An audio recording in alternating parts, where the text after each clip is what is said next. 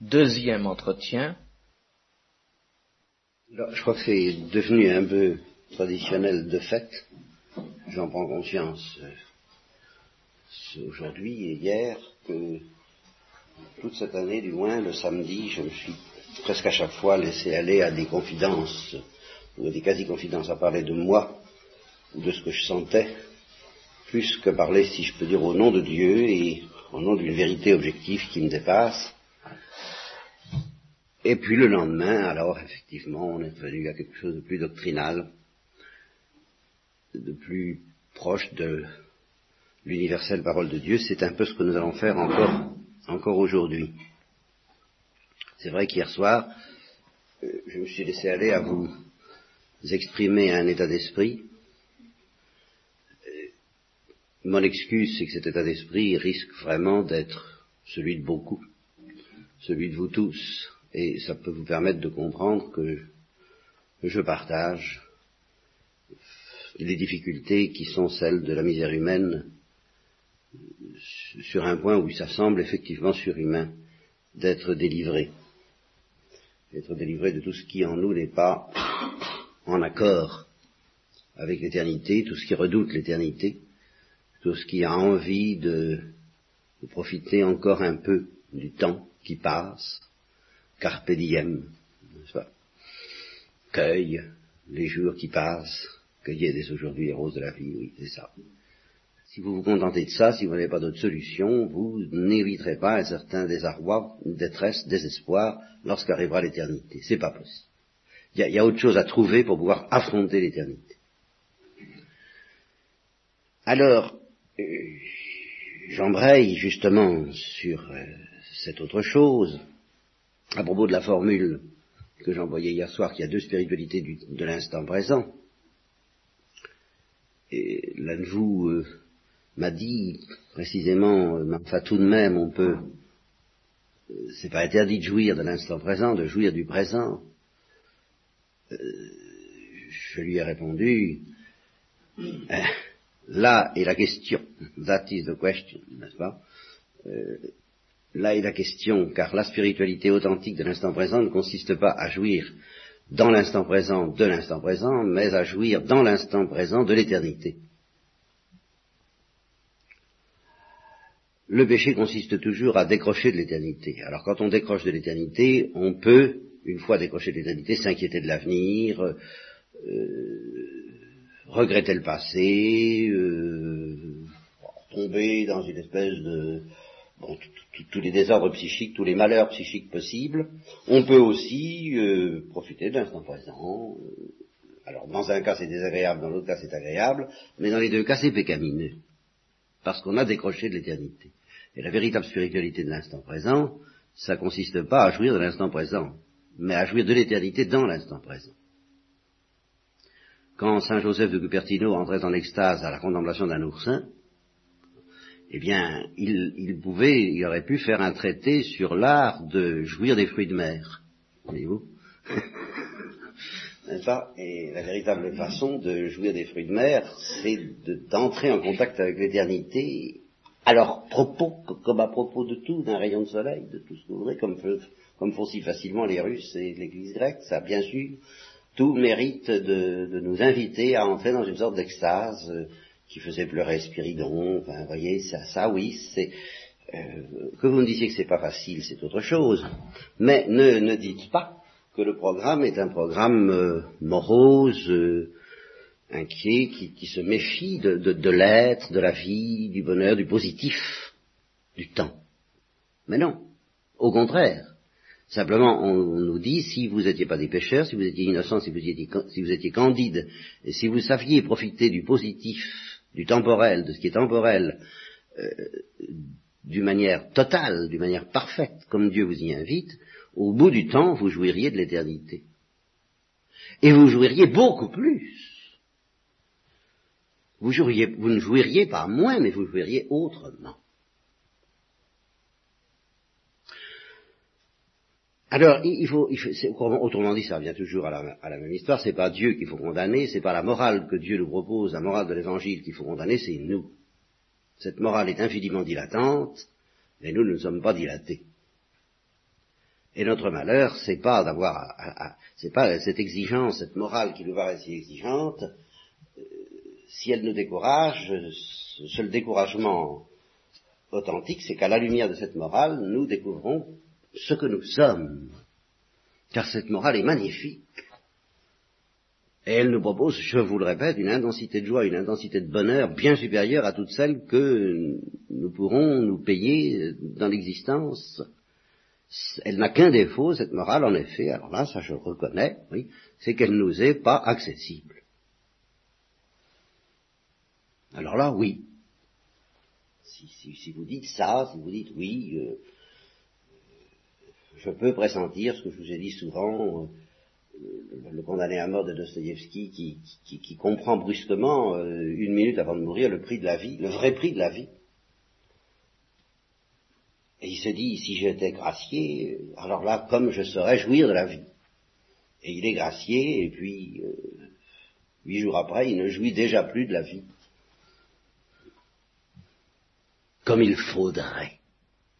C'est-à-dire beaucoup plus, mais autrement. Et euh, je vous ai parlé aussi peut-être de ce pasteur protestant qui fut prisonnier pendant la guerre de 39-45 et qui a raconté ses souvenirs de prison et, puis sa, libération et qui a été envahi d'une folie de joie quand il a été libéré, telle que il a dit vraiment la nature humaine n'est pas faite pour un tel bonheur. Simplement parce qu'il sortait de prison. Ben ça, euh, c'est à ce moment-là qu'il était dans la vérité. C'est à ce moment-là qu'on mesure ce que c'est que de vivre, la joie que c'est. Et seulement ça n'a pas duré, on s'habitue. Bon, alors, ceci étant entendu, le, malaise que j'éprouve en face de l'éternité, c'est donc le signe auquel je peux reconnaître qu'en effet, je ne suis pas, comme vous, je le crains, je ne suis pas dans cette attitude qui, à la fois, jouit infiniment plus du temps et ne redoute pas l'éternité, qui est l'attitude vraie. Et du fait que nous n'y sommes pas, nous connaissons à, la fois une certaine l'ennui, l'ennui, il y aurait beaucoup à méditer sur l'ennui, l'ennui et son divertissement, l'érotisme, Il y a eu un Alberto Moravia, je crois, qui a écrit un livre que je ne connais pas, mais dont le titre m'a frappé, l'ennui et son divertissement, l'érotisme. Ça, ça en dit long et ça me permet d'ailleurs une remarque en passant sur aussi un aspect du péché qui n'est pas négligeable. Je vous ai dit le péché c'est décrocher de l'éternité, euh, ça c'est le premier péché, c'est le plus excusable si vous voulez. Il y en a un autre qui est beaucoup plus dangereux, qui revient au fruit défendu dont je vous ai parlé souvent, et qui est de chercher des ersatz d'éternité. Et nous venons alors à la fascination du plaisir sexuel et à la fascination de bien d'autres choses. Là, c'est vraiment pas le privilège de l'érotisme. Il y a, toutes les, drogues, il peut y avoir aussi la poésie, il peut y avoir toutes sortes de choses qui euh, nous, nous, donnent non pas la véritable éternité, laquelle suppose toujours cette humilité fantastique, cette pauvreté fantastique, cette adoration fantastique sans laquelle il n'est pas de vraie, de vraie éternité, et alors justement, essayer de jouir de l'éternité, alors là. Autrement dit, d'oublier le temps, d'oublier la mort, et d'oublier l'éternité elle-même, la vraie. Parce que pendant quelque temps, comme le dit Baudelaire, on, connaît l'infini de la jouissance, mais, mais, alors c'est pas seulement une question d'intensité, c'est une question de profondeur, on goûte quelque chose qui est tel qu'on trouve le moyen d'oublier que ça ne va pas durer toujours. Alors rechercher ça systématiquement, comme le font certains, comme nous sommes quelquefois portés à le faire, alors ça c'est certainement un péché au second degré, un péché nettement plus grave que le premier. Bon, alors euh, tout ça je l'ai dit déjà, plus ou moins sous une forme ou sous une autre. Je voudrais vous parler ce matin de quelque chose dont aussi j'ai souvent parlé, mais pas en l'appelant par le nom que je vais vous proposer.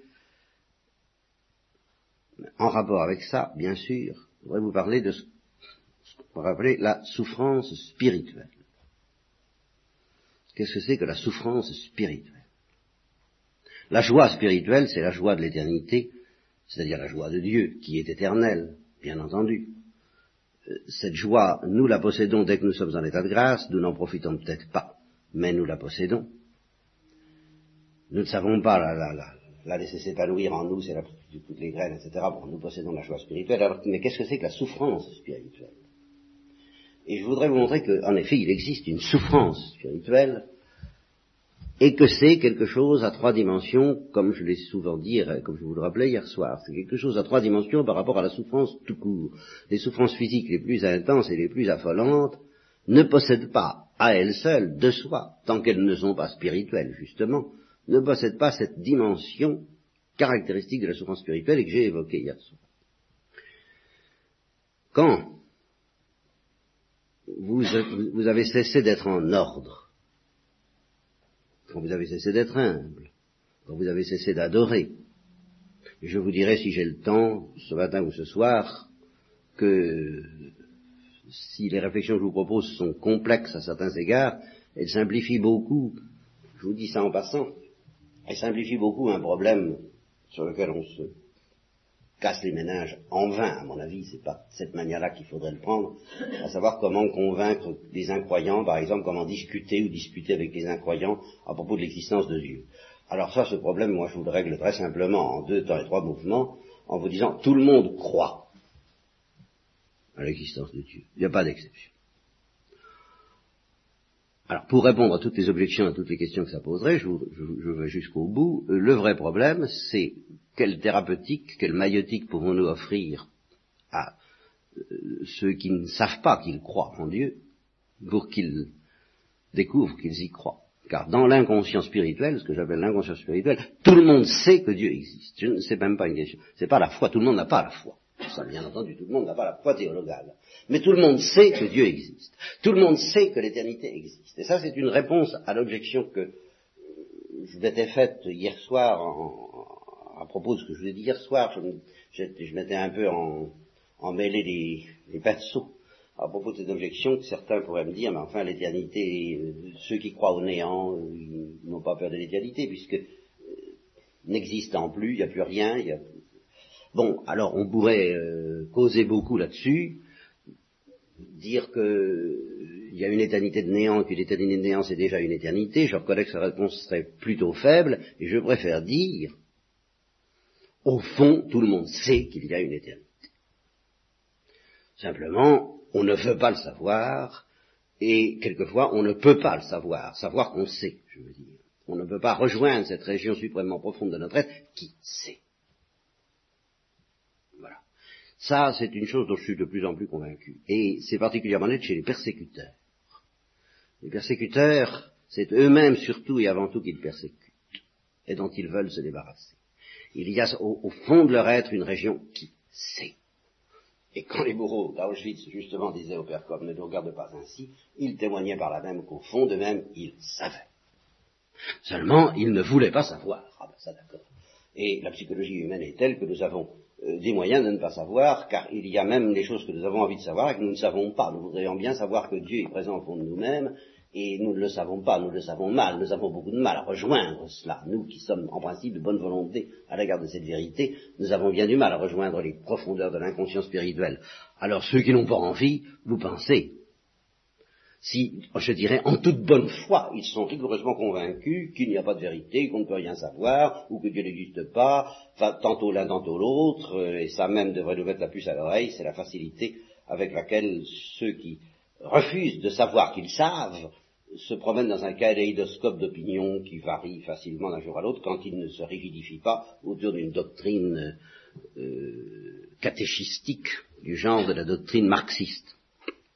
Bon, donc ma conviction, c'est que tout le monde sait que Dieu existe, tout le monde sait que l'éternité existe, et devant un incroyant qui me ferait des objections, le vrai problème pour moi, c'est comment, comment le mettre au monde. Et comment mettre au monde quelqu'un qui n'a peut-être pas du tout envie qu'on le mette au monde. Ici intervient la parabole de la, caverne de Platon. Celui qui est sorti de la caverne, celui qui, est venu au monde et qui a découvert le monde de la lumière, et qui vient apporter aux, prisonniers la bonne nouvelle qu'il y a une lumière au fond de leur être, au fond de leur cœur, risque de rencontrer une résistance furieuse et une persécution.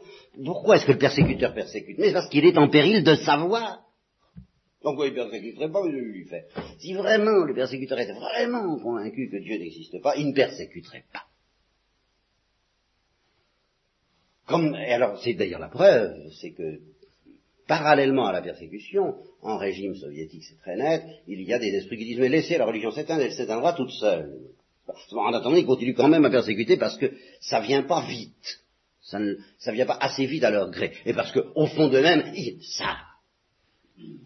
Et que par conséquent, ils ont besoin que tout ce qui les met en péril de, prise de conscience de ce qu'ils savent disparaisse. Ils ne peuvent pas supporter que ça soit. Si vraiment ils étaient authentiquement et réellement convaincus que Dieu n'existait pas, ça ne les gênerait pas d'avoir affaire, à, affaire à ces pauvres malades qui croient que Dieu existe. Ça ne les gênerait pas du tout. Moi, ça me gêne beaucoup d'avoir affaire à des malades qui ne croient pas que, le Christ existe. Ça me gêne, mais je n'ai pas envie, je n'ai pas l'idée de les persécuter pour qu'ils y croient. Je, me dis comment les guérir. Bon, l'incroyant sincère, s'il existait, se demanderait comment guérir les croyants de leur croyance. Il y en a qui font ça, mais ça dure pas longtemps, ça tourne très vite en persécution. Dès que le croyant s'obstine d'une manière vraiment euh, déplacée, indécente, à continuer à résister à la puissance argumentatrice des douze preuves de la non-existence de Dieu dont parle André Frossard, eh bien, on commence à employer d'autres moyens. Alors que le croyant, qui voit que l'incroyant résiste à ses argumentations, patiente. Parce que justement, que qu'il fasse? Bon, euh, c'est une parenthèse, je dis que tout le monde sait eh bien, voilà quelqu'un donc qui n'est pas en ordre. Et celui qui refuse de prendre conscience que l'éternité existe, que Dieu existe, qu'il faudrait adorer, qu'il faudrait être à la seconde place, celui-là n'est pas en ordre. Bon, voilà quelqu'un qui n'est pas en ordre. Bien. Eh bien, le jour où il vivra d'une manière expérimentale, où il savourera ce que c'est de ne pas être en ordre.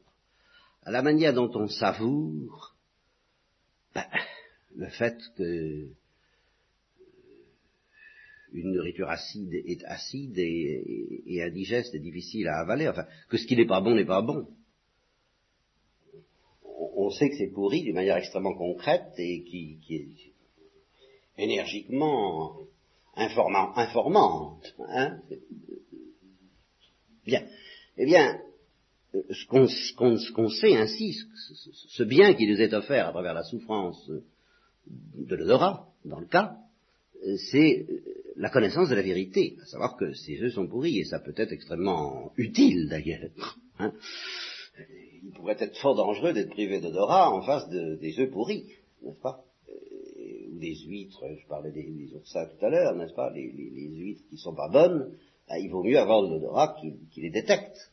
C'est donc un bien d'être informé d'un mal physique, de ce désordre physique qui est euh, bah, la pourriture de la nourriture. le jour où, de la même façon, à l'aide d'un tact spirituel, analogue aux cinq sens, mais pas moins concret, je vous prie de le croire, vous expérimentez que votre attitude est pourrie, alors vous entrez dans le monde de la souffrance spirituelle, qui est le monde de la mort et de la mort éternelle. Pourquoi? Ben Parce que celui qui accueille l'éternité, il accueille quelque chose qui est la joie de l'éternité. Je ne sais pas si je vais m'expliquer, ça n'est pas du toujours l'éternité, c'est au-delà du temps. C'est pas, quand on jouit de, souffrances, de, des jouissances temporelles, on se dit pourvu que ça dure. Alors le toujours évoque euh, jour après jour, mois après mois, euh, année après année, délice après délice, en, entassons, entassons, euh, carpe diem, les jours de jouissance. Bien. Le toujours de l'éternité, c'est pas ça. C'est pas ça du tout.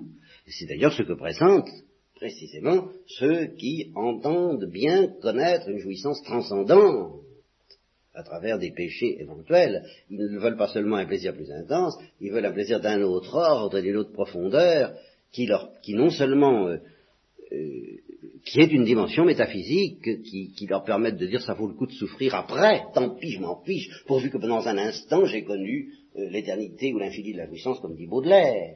Bon, eh bien, ça qui est mensonger de la part de tout paradis artificiel et de tout ce qui est humain, ça devient vrai de l'éternité divine. C'est au-delà du temps.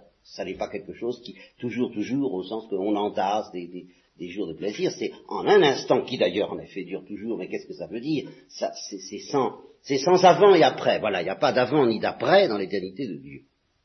Et par conséquent, dans la béatitude éternelle, qui nous attend, qui arrive, il n'y aura pas d'avant et d'après. Dans la mesure où nous, où nous arriverons à nous couler là-dedans, ce qui est tout le problème, il y aura un avant et un après au plan où je vous cause en ce moment et qui continuera, car nous continuerons à être hommes et à causer, au moins quand nous aurons retrouvé nos corps glorieux. Hein, il y aura tout le temps des, cercles métaphysiques, logiques, qui seront, seulement ce seront en même temps des, euh, des chorales. vous comprenez Il n'y aura pas cette séparation triste entre la musique et la danse, et la parole. La théologie sera danse et musique et tout, euh, à l'avenir. Aucune parole ne sera dépouillée de cette dimension fantastique que donne l'accompagnement musical. Tout sera à la fois chant, mais, mais en même temps jugement. Il y aura des affirmations, peut-être même des négations, j'en sais rien, n'est-ce pas? Des négations constructives, des négations métaphysiques. Enfin, il y aura une, une théologie perpétuelle, alors celle-là, perpétuelle, avec peut-être un calendrier, moi des fêtes, des, cycles, un rythme, une danse, tout ce que vous voudrez, un, immense concert du corps mystique dans lequel chacun, en association avec les anges, on jouera chacun à sa petite place, son petit air de flûte, et ce sera toujours nouveau et toujours euh, évidemment, un, génie, un, seul et unique génie dirigé par le Christ avec des milliards d'exécutants eux-mêmes doués du même génie, ça c'est constamment créateur. Alors pour la créativité, on, craint personne. Là, alors là, ce sera constamment, on sera en pleine créativité ininterrompue. Mais ça, ce sera le plan du centuple. Ce sera le plan le plus banal. Ou plutôt, non, qui ne sera pas banal, parce que pour Dieu, rien n'est banal. Mais ce sera le plan euh, de surcroît tout le reste vous sera donné par surcroît. Ce sera le surcroît. Au-delà de tout ça, dominant tout cela, n'éteignant pas tout cela, mais au contraire le soutenant et lui donnant sa véritable saveur, il y aura quelque chose dans lequel il n'y a pas d'avant et d'après, et qui est vraiment l'éternité divine. Et la joie de l'éternité divine, joie qui est au-delà du temps. Et quand j'ai dit justement, vous voyez, le malheur de, de, notre condition humaine, mon malheur, quand je vous ai dit je redoute l'arrivée de cette éternité, c'est exactement comme si je disais, je ne peux pas le nier, je redoute l'arrivée de la joie.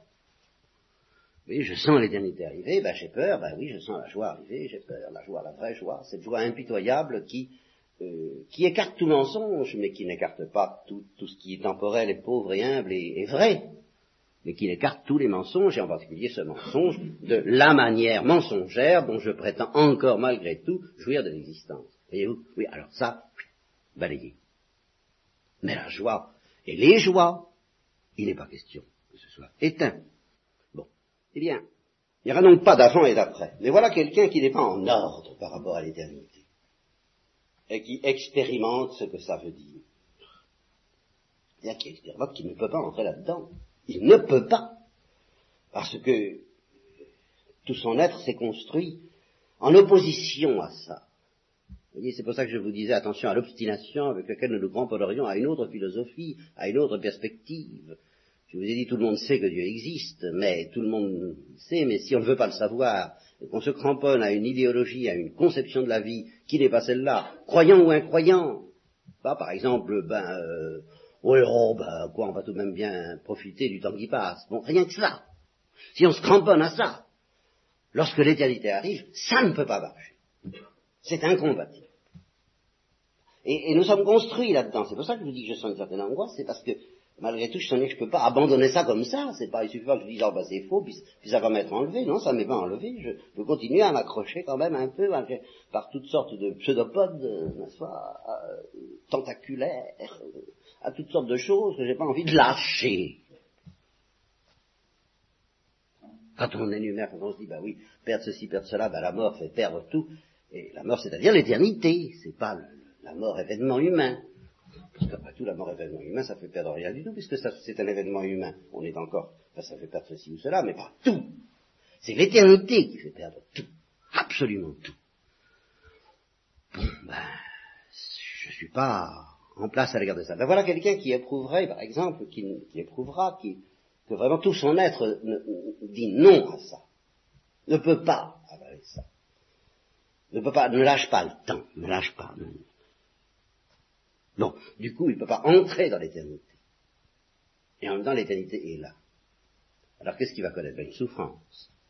Est-ce que cette souffrance est éternelle? Non, parce que cette souffrance comporte un avant et un après. Vous n'êtes délivré de l'avant et de l'après que si vous entrez dans l'éternité. Donc la souffrance de ne pas pouvoir entrer dans l'éternité est une souffrance qui comporte un avant et un après. Mais, mais, et c'est là ce qui est terrifiant, c'est là où je vous parle en somme de l'enfer, en ce moment, cette souffrance de ne pas pouvoir entrer dans l'éternité euh, n'est pas éternelle, au sens, parce que Dieu seul est éternel, mais euh, elle est éternelle à l'envers, et par conséquent elle est sempiternelle. C'est-à-dire que c'est irrémédiable. Voilà ce qu'on s'avoue. Que quelque chose d'irrémédiable nous empêche irrémédiablement d'entrer dans une éternité irrémédiable. Voilà ce que j'appelle la souffrance spirituelle. Un une prison dont je ne peux pas sortir. Il n'y a rien à faire. Et pour toujours. Alors là, oui, pour toujours. De soi pour toujours. C'est immuable parce que c'est, c'est, un axe pris par, par, mon être et par ma liberté, et ça ne peut plus être bougé. Je, ne peux pas me renier, et Dieu ne peut pas se renier, et, on peut et alors ça ne peut pas entrer l'un dans l'autre. Bon. Eh bien, je vous dis ça précisément à la veille de la messe des rameaux, pour reprendre un thème que je vais maintes et maintes fois développer et que je prétends pas renouveler aujourd'hui, mais qui me paraît tout à fait... C'est le jour d'en parler. Voyez, le Christ a connu des souffrances physiques, bien sûr. Mais toutes ces souffrances physiques reposaient sur une souffrance spirituelle. Et la souffrance spirituelle du Christ, c'est la souffrance spirituelle des damnés. C'est ça, le calice qu'il a voulu boire. Il a expérimenté. Alors, voyez, c'est comme quelqu'un qui serait en bonne santé et qui accepterait d'expérimenter la saveur de la pourriture. Tout en étant au fond lui-même, dans, ce que j'appellerais maintenant son inconscient, si vous voulez. Alors là, j'ai pas le temps de développer l'objection qu'on peut me faire que si Christ avait la vision face à face, comment parler d'inconscient Veut-on dire que la vision face à face est inconsciente? Je répondrai rapidement que la vision face à face dans le Christ se situait en ce temps-là, au temps de sa vie mortelle, dans une région qui pour nous est inconsciente, l'inconscient spirituel. Et même si nous essayons de... quand, Dieu nous, donne la perception de sa présence, par des grâces de raison éventuellement, ou de son absence, par, également des grâces de raison, ça se situe un peu moins profond que ce, niveau ultime où réside dans notre âme la Trinité quand nous sommes en état de grâce. Ça, notre conscience n'est jamais au niveau de ça. Elle est toujours plus cutanée, plus superficielle que, la région ultimement spirituelle, métaphysique et euh, du sanctuaire de la Trinité en nous. Ce sanctuaire de la Trinité en nous, je dirais, il est foncièrement inconscient. Eh bien, c'est à ce niveau-là, qui est tout de même supraconscient, que se situe la vision face à face. Donc, elle n'empêchait pas la conscience superficielle de la psychologie humaine du Christ, eh bien, d'être autre chose que ça. De ne pas et, tant qu'il n'y avait pas ce que les théologiens appellent la redundancia gloriae, tant que la vision face à face ne rejaillissait pas au niveau de la conscience, la conscience euh, dont je vous parle, avec laquelle je vous parle en ce moment, la conscience qui bouge en vous quand vous êtes dans la joie de retrouver quelqu'un ou quand vous êtes dans la peine de le perdre, et même la conscience qui joue quand vous êtes dans la joie de, vous, sentir Dieu présent à l'oraison ou au tabernacle, ou quand vous souffrez de le sentir absent, c'est encore à un niveau très cutané tout ça. Eh bien, à ce niveau-là très cutané, il est entendu d'après les théologiens qu'il n'y avait pas de redundancia, de, rejaillissement des, délices de la vision face à face dans le psychisme du Christ. Donc le psychisme du Christ restait ouvert, disponible à, autre chose. Et cette autre chose, ça a été la souffrance spirituelle d'être coupé de Dieu par le péché. Et pour toujours. Quand il dit les eaux de la mort m'envahissent, c'est ça, et la, la, mort physique, il l'a éprouvée, comme d'ailleurs comme d'ailleurs nous risquons de l'éprouver. Quand on essaie de décrire les souffrances de la mort, les souffrances des agonisants, c'est absolument, euh, ça défie toute description, parce que il y a les dimensions observables qui sont physiques, mais il y a des dimensions qui vont bien plus loin, qui sont métaphysiques, et dans lesquelles la déréliction, être abandonné, être seul. La preuve, enfin, encore je, un petit exemple, je donne ça. Hein, on a évoqué une fois la mort de, que pourrait être la mort d'un cosmonaute qui partirait dans, le vide, hein, parce qu'il arguerait les amarres. On trouve ça spontanément plus atroce que de mourir dans son lit.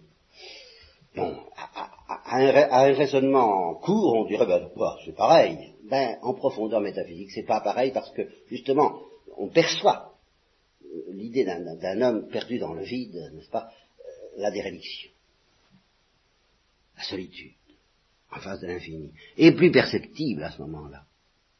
Bon, eh bien, euh, je dis que le Christ a subi la mort avec le maximum de densité spirituelle de déréliction, de vide, d'anéantissement,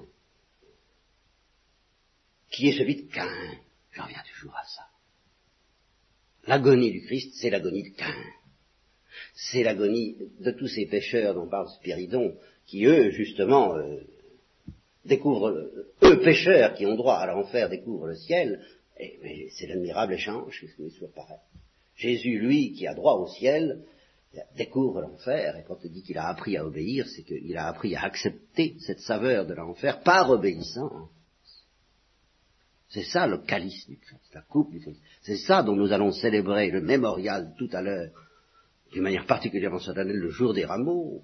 La croix, c'est ça quand même. Alors ça ne veut pas dire, au contraire, que là, je, brûle des étapes parce que il faudrait s'attarder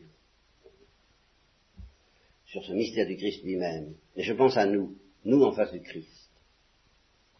Eh bien, nous en face du Christ, on aura beau, supposons que le Christ nous demande de boire son calice euh, à notre mesure, ça peut arriver, Thérèse de l'Enfant Jésus a été invitée à ça de manière très particulière. Je suis sûr que la Sainte Vierge a connu cela aussi à sa manière, qu'il demande à ses privilégiés de, de le suivre dans cette région de l'enfer, des souffrances de l'enfer, de connaître les souffrances de l'enfer, je suis sûr qu'il le demande. N'empêche que, au total, laissons de côté les privilégiés, dont nous reparlerons un jour si vous voulez, n'est-ce pas? Bon, au total, la contemplation que l'Église nous propose à propos du Christ en croix, c'est bien la contemplation de l'admirable échange, c'est-à-dire qu'elle nous dit, regarde, il subit ton enfer et il t'offre son ciel. Donc profites-en du ciel. Profite de l'éternité. La porte est ouverte. Bien sûr que si tu étais abandonné, si tu n'avais pas le Sauveur, tu serais enfermé dans ta prison, dans la prison de ton orgueil, dans la prison de ton, durcissement, dans la prison de, de ta crispation autour du temps, de ton refus de te laisser dissoudre dans l'éternité.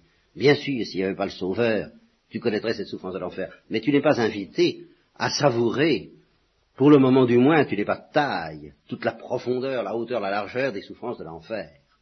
Non, tu es invité au contraire à les quitter, les souffrances de l'enfer, mais en mesurant le prix que ça a coûté à Jésus, ton sauveur, et qui est que lui, justement, il a quitté les joies du ciel pour se plonger dans les souffrances de l'enfer, dans tes souffrances. Il a porté nos souffrances, ce sont nos fautes dont il a subi la saveur. nos fautes, nous en avons la réalité. Le Christ en a la saveur. Et le ciel, bah, nous en avons aussi la réalité, mais guère. Si nous prions, si nous croyons, si nous supplions, si nous communions, alors nous sera donnée la réalité et la saveur du ciel. Oh, bien entendu, mêlée à la saveur de l'enfer, parce que tout de même, ça ne peut pas se faire sans douleur. Notre, notre libération, vous trouvez très normal que quand on vous arrache une dent douloureuse, ça, ça, peut pas se faire comme ça. Il y a des anesthésiques, bien entendu, mais enfin, il y a la douleur de la piqûre, enfin, on veut vraiment bon, rien sentir du tout, jamais. Enfin, quand même, faut bien s'apercevoir de quelque chose quand on est libéré. Mais quand il s'agit justement d'être libéré d'une chose affreuse, pour connaître, s'il fallait passer de l'état de, de, de, de, gravataire, de paralytique, à l'état d'homme qui peut voler, on accepterait de souffrir. Euh, qu'il faut souffrir pour l'intervention chirurgicale. on accepterait avec plus ou moins de mal, mais enfin, on accepterait en principe sans, discuter. On ne discuterait pas. On dirait, j'y arrive pas, c'est dur, oh là là, ça fait mal. Enfin, on, serait, on serait partant. Eh bien, il s'agit d'une libération de ce genre. Et le plus dur de ce que ça, cette libération coûte, le plus dur, justement, Jésus nous invite à le contempler en lui. Le plus dur, c'est lui qui l'a supporté. C'est pas nous. Quelles que soient les difficultés et les souffrances de notre mise au monde, de la mise au monde de notre visage éternel, le mot éternel prend toute sa force, la mise au monde du visage qui n'a pas peur de l'éternité, la mise au monde du visage qui jouit de l'éternité à chaque instant, quelles que soient les souffrances de cette mise au monde, contemplons à la messe des rameaux que ce n'est rien. Parce que au-delà des, clous, euh, de la couronne d'épines, de la flagellation, qui est déjà pas mal, hein, qui est déjà pas mal, ce qui peut aider la sensibilité. Mais enfin, on pourra toujours dire, comme certains esprits euh, sceptiques, euh, chagrins et aigris, euh, après tout, il aurait pu souffrir plus longtemps, il y a des souffrances physiques pires, peut-être. Mais pour ce qui est de connaître l'enfer, personne, autant que Jésus-Christ, ne peut dire je sais mieux que toi ce que c'est. Personne. Et pas même, et surtout pas les plus grands pécheurs, et pas même Satan. Après Dieu, Jésus-Christ est le seul qui sait vraiment ce que c'est que l'enfer. Et c'est ce prix qu'il a payé pour nous délivrer et pour nous introduire dans cette joie éternelle dont notre grand malheur est d'en avoir peur, de la redouter, de la fuir, de l'esquiver, de la remettre à plus tard, alors que nous serions délivrés tous si nous la laissions vraiment entrer.